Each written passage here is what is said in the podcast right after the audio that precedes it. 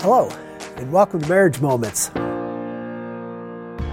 For this reason, a man will leave his father and mother, that's commitment number one, and will be united to his wife, that's commitment number two, and the two will become one flesh. Commitment number three is that the husband and wife will purposefully grow in unity with each other so that they become one flesh.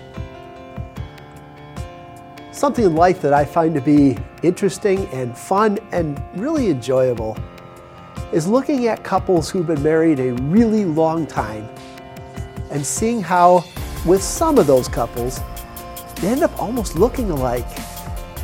You know what I mean?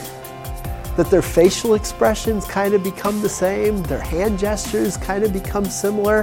Oh, it doesn't happen a lot, but every once in a while it happens. And why? Because the two have become one. What needs to happen for the two to become one? Well, both the husband and the wife need to forget three words I, me, and mine. And both the husband and the wife need to replace those words with we, us, and ours because you're no longer individuals. The two have become one. And as you approach life that way, that this is a we thing, your marriage will be blessed. The two will become one.